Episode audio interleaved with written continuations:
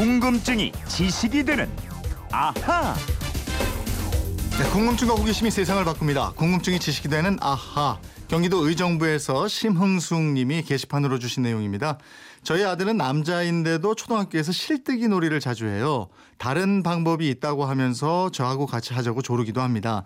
요즘엔 아이들 사이에 실뜨기 놀이가 유행이 된 것 같기도 하고 초등학교 교과서에도 실뜨기 놀이가 나오는 걸로 알고 있는데요. 이 놀이는 언제부터 시작이 됐는지 우리나라의 놀이인지 궁금합니다. 이러셨어요. 예, 손재주가 좋은 김초롱 아나운서와 알아보죠. 어서 오세요. 네, 안녕하세요. 실뜨기 놀이 해봤어요? 아, 당연히 해봤죠. 어 그렇습니까? 그리고 제가 옛날에 많이 봤 어. 이 네. 손으로요, 이 두 개 손으로요, 이게 네. 몇 번까지 했는지 아세요? 몇 번까지? 한, 그때 제 기록으로는 한 서른 번 넘게 했던 것 어, 같은데. 그래요? 그러니까, 근데 이거 너무 길게 하다가 네. 손가락에 힘이 풀려가지고, 그걸 놓쳐갖고 제 기록에 거기서 멈췄던 것 아니 같아요. 근데 이거 좋은 놀이인 것 같아요. 이 재밌어요. 손을 많이 쓰면 또 예. 머리 두뇌 활동에도 좋다고 그러니까. 맞습니다. 실뜨기 놀이. 이 실뜨기가 언제부터 시작이 됐느냐 이런 예. 궁금증인데 이거 알 수 있어요? 아니요.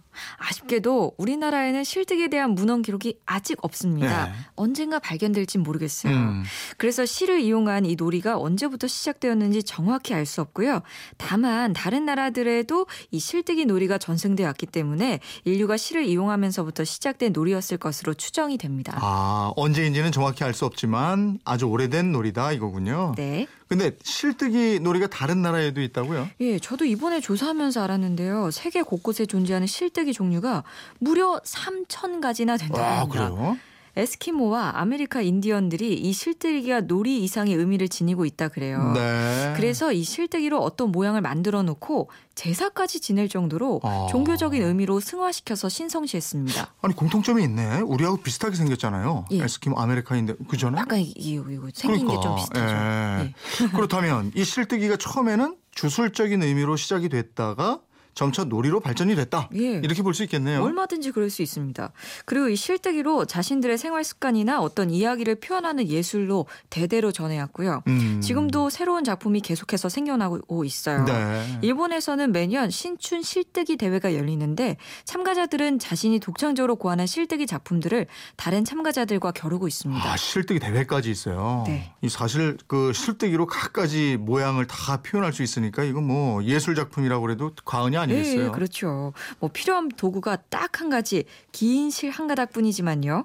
이 실과 손가락을 이용해서 자기 나라, 민족의 생활 습관, 또 생활의 지혜, 신화, 전설, 이야기 등등등 다양한 걸 표현하거든요. 네.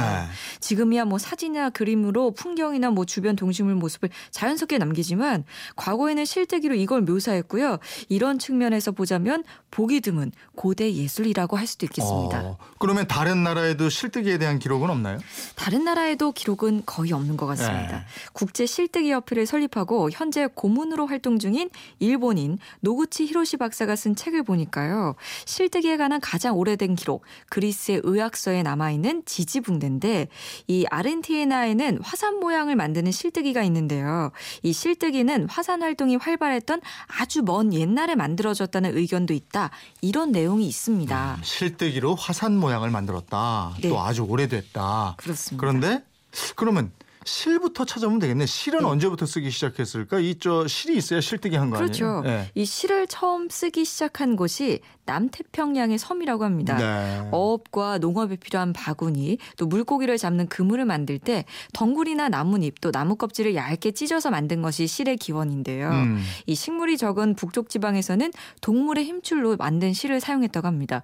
그리고 이 실뜨기는 특히 문자가 없는 지역 사람들 사이에서 남녀, 남녀노소를 불문하고 생활의 일부로 전승돼 왔다고 합니다. 아, 문자가 없어서 오히려 실뜨기가 더 발전했다. 네. 실뜨기로 문화나 풍습 뭐 이런 걸 전달하기 위해서라고요. 네. 예. 그래서 특히 오세아니아 여러 섬에서는 2,000가지 종류가 넘는 실뜨기가 어. 발견됐다고 합니다. 2천 가지나요? 실뜨기가. 어마어마 그럼 많죠? 주로 어떤 모양을 만들어내는 거예요? 아, 이게 다양해요. 주로 대자연을 표현한 작품이 많습니다. 예. 예를 들어서 밤하늘에 빛나는 은하수라는 모양이 있는데요. 아. 이 실뜨기는 별이 하늘 높이 뜨는 계절에는 강에서 악어가 나오니까 음. 가까이 가지 말라는 교훈을 담고 있대요. 네. 그래서 이 은하수 실뜨기를 할 때는 악어 모양을 만드는 실뜨기와 함께 했고요. 어. 뭐 악어뿐 아니라 거북이, 꽃게 같이 바다에서 사는 동물 실뜨기도 있고 또 작은 배에서 꽃게로 변하거나 로프로 만든 현수교 같은 자연과 인간의 관계를 표현한 실뜨기가 많았다고 합니다. 아, 우리나라에서는 과거에 주로 여자 아이들이 많이 했고 네. 예, 남자들도 간간히 했는데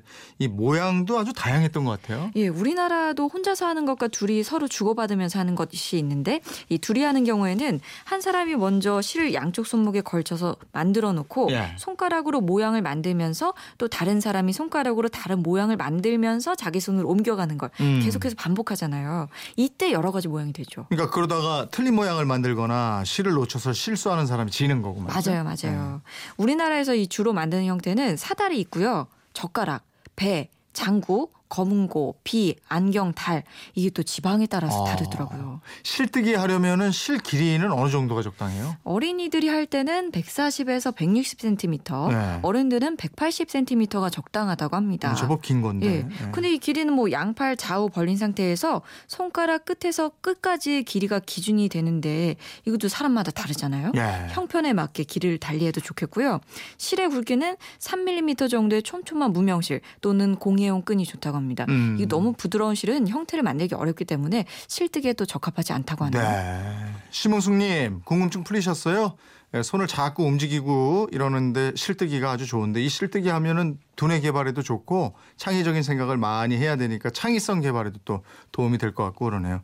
그리고 나이 드신 어르신들도 모양 많이 알 테니까 할머니 할아버지들이 손주하고 함께 하시면 더 좋을 것 같고 그래요. 네, 예. 그렇습니다. 선물 보내드리겠고요. 이분처럼 궁금한 게 있는 분들은 어떻게 하면 됩니까? 네, 그건 이렇습니다. 인터넷 게시판이나 MBC 미니 휴대폰 문자 샵 8001번으로 문자 주시면 됩니다. 짧은 건 50원, 긴 건 100원의 이용료 있습니다. 여러분의 호기심, 궁금증 많이 보내주세요. 네, 지금까지 궁금증이 지식 이 되는 아하 김초롱 아나운서였습니다. 고맙습니다. 고맙습니다.